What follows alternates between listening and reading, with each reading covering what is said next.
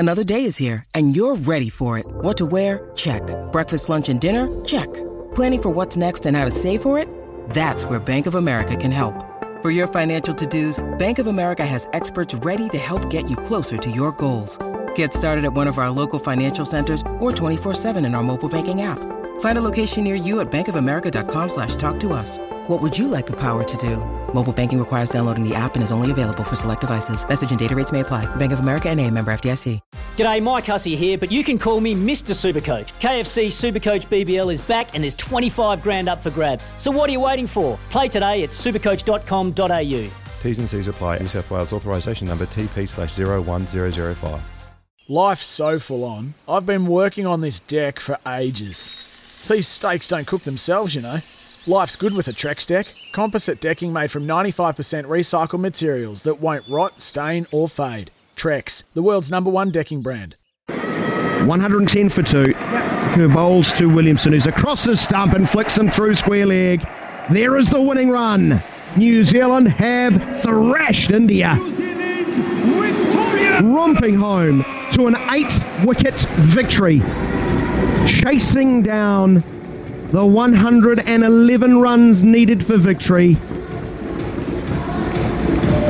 with plenty of runway left. Crushing victory in India.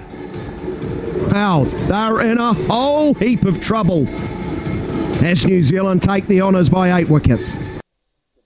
They're in a whole heap of trouble, all right. No doubt about that. That was Daniel McCarty with his thoughts at the conclusion of that match live here on SCNZ.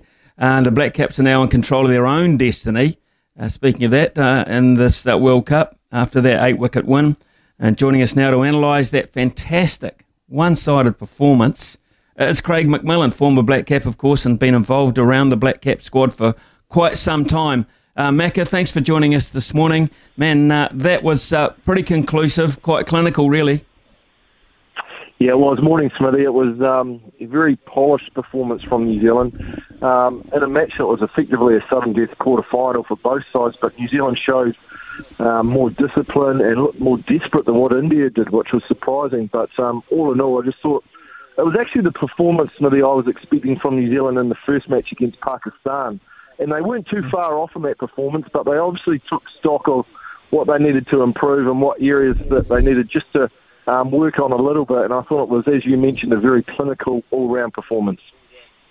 I look back on the way we're bowling to their top order. I go back to Manchester when we knocked them over early with that conservative run chase they had there. I go to the World Test Championship and we made early inroads both times there, and now again we let them have it early on in the piece. We didn't open with Santner. We had a real crack at them, and then in the end we lulled them in by conservative bowling, bowling in the right areas into mistakes, which I wasn't quite expecting. So is it our brilliant bowling, or have they got a weakness of the big names? Well, I think India have a weakness against New Zealand, don't they, Smithy? If you look at their record against us in World Cups over the last 25, 30 years, it's not good. And this is one of the powerhouses of world cricket. So there's obviously an issue there. But I just thought it was the discipline, and the bowling was excellent. I like the fact that we used Southey and Bolt for 2 overs each in that power play, just Santner, just the one. So they had a little sniff. But the thing I liked was actually pre-match, Smithy, the way that I think Trent Bolt talked about bowling to Rohit Sharma, talked about LBW in his front pad, because that's how Sharma got out against Pakistan. If you remember, the left-arm swing bowler Shaheen Afridi got him out LBW in that match. And Bolt talked about the same sort of thing, remembering that Sharma and Bolt played together at the Mumbai Indians in the IPL. And then first ball bowled to Sharma. It wasn't trying to get him out LBW on that front pad. It was a short, fast bouncer that was on the mark that he top-edged because he was a little bit late, not sure what was coming. And unfortunately, it was dropped by Adam Milne at fine leg. But it didn't cost New Zealand too much.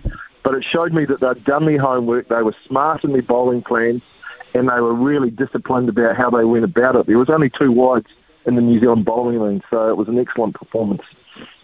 Well, it was, and I just wonder whether India, they promoted Kishan. Normally Sharma would probably walk out first, but they promoted the left-hander. I wonder whether they were thinking we were still going to go with Santner and they could have a crack with a left-hander.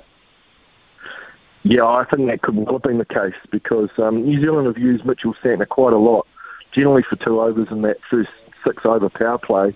And I guess that's the great thing about Kane Williamson and his leadership is the ability to be flexible. So they made that adjustment. It worked for New Zealand. It didn't work for India. I mean, Rohit Sharma is one of the world's best opening T20 batsmen.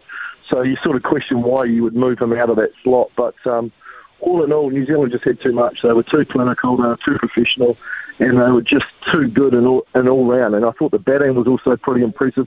The fielding, a couple of catches went down, but there was an intensity to the New Zealand performance that wasn't there perhaps in that first game against Pakistan.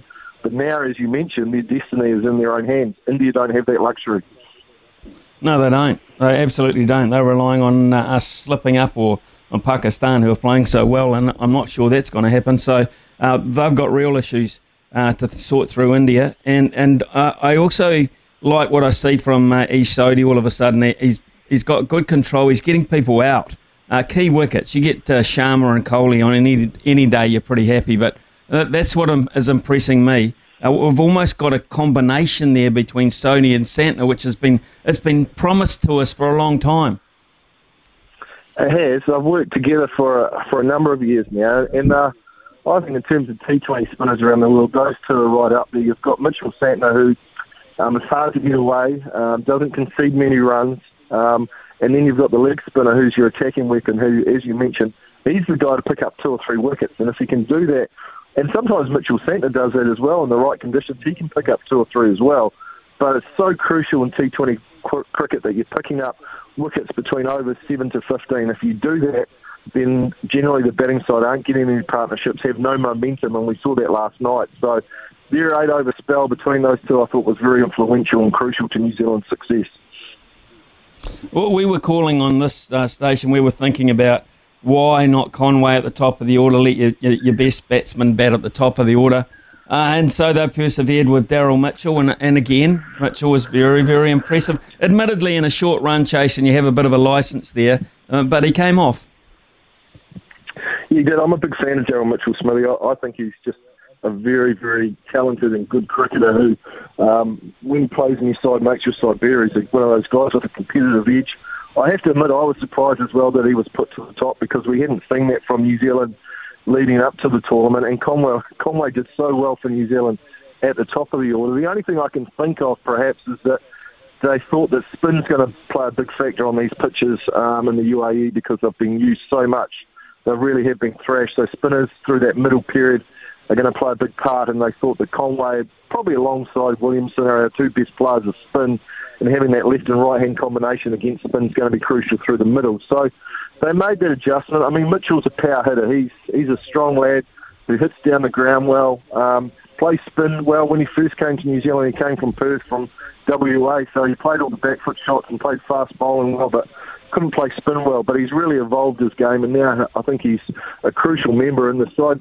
The other factor too, Smithy, that New Zealand used 5 frontline bowlers. Quite often we tweaked 2 or 3 part-timers. They still had James Neesham, Darryl Mitchell, and also Glenn Phillips to bowl if they needed some more overs. So to me it looked a pretty balanced New Zealand line-up. Bit tough for Tim Seifert, but it looked a good line-up that did the job. What do you make of what will be going on in the Indian dressing room? You've been around Indian players, Indian franchises, etc. What do you think will be happening there? I mean, they've got a dressing room that's got Ravi Shastri in there, powerful figure, Virat Kohli, powerful figure, and all of a sudden they throw MS Dhoni in there as a mentor. So what's happening there? Yeah, it's an interesting one. The dynamic of that changing room would be fascinating to be a part of and see how it functions because very strong personalities. They'll be disappointed. I mean, there's huge expectations on India, as we know, whenever they go to a tournament, and they haven't delivered at World Cup since 2011 back home. So it's been a while between drinks for India at World Cup, so they really have struggled, and generally New Zealand has been the nemesis who have knocked them out of World Cup. So they've got close, but I think they've got the players. We saw at the IPL, they had the perfect run into this T20 World Cup in terms of the IPL and playing a lot of T20 cricket, but they just haven't quite got things right. They've had a couple of injuries. I think Hardik Pandya, who actually bowled last night for the first time for a while, he's a key member of their side in terms of the balance, and he hasn't been able to really function because of injury for a while, and I think when they miss him, it has a real effect on that side. So they've got quite a few things to think about, but obviously Rohit Sharma and Virat Kohli are the two keys in terms of the batting in that Indian side. And if you knock either one of those two players over without them getting 50 or 60, then you're a good chance to win. So what will we do now? It's a very quick-fire tournament. We've got Scotland and Namibia. They're two should-wins. I mean, really comfortably should-wins. Do we keep playing our players? I would imagine the batsmen you do. Do you muck around with the bowlers, or you just keep this unit ticking over? Bearing in mind Afghanistan lie there as a possible roadblock. They do. That's a real banana skin match, that Afghanistan match. Well, the key for the next two matches, Smithy against Scotland and Namibia, like you mentioned, is net run rate, because net run rate could well come in at the end of this tournament if New Zealand do drop a match. So they've got to get it up against those two minnows. They have to beat them and beat them well, so that if they do drop another match, they could still go through on net run rate. So that the focus will be on winning, obviously, but they actually have to win well and make sure that that net run rate stays high. Okay, just finally, who for you? Us, clearly. Pakistan, England, anyone else a danger in the tournament for you, or is it down to three? I think they're the three top sides. I think Australia will still make their way through to the semi-finals. I know they got touched up by England the other day, but I'm always wary of Australia, Smitty, especially when we play them. So if they do get through, hopefully they're on the other side of the draw. But to me, there's a standout with Pakistan and England so far with what we're seeing. They've certainly put the performances on the board. They have two very good T20 sides. So it's set up for these last few matches for the sides to make sure they get through, but New Zealand now put themselves in the hot seat, which is great to see. Macca, always great to get your thoughts on a great Black Caps performance, and I think it was in that bracket. So, hey, thanks for joining us, mate, and let's enjoy the rest of the tournament. We've got chance. Look forward to it. Yeah, we do. Thanks, mate. Cheers.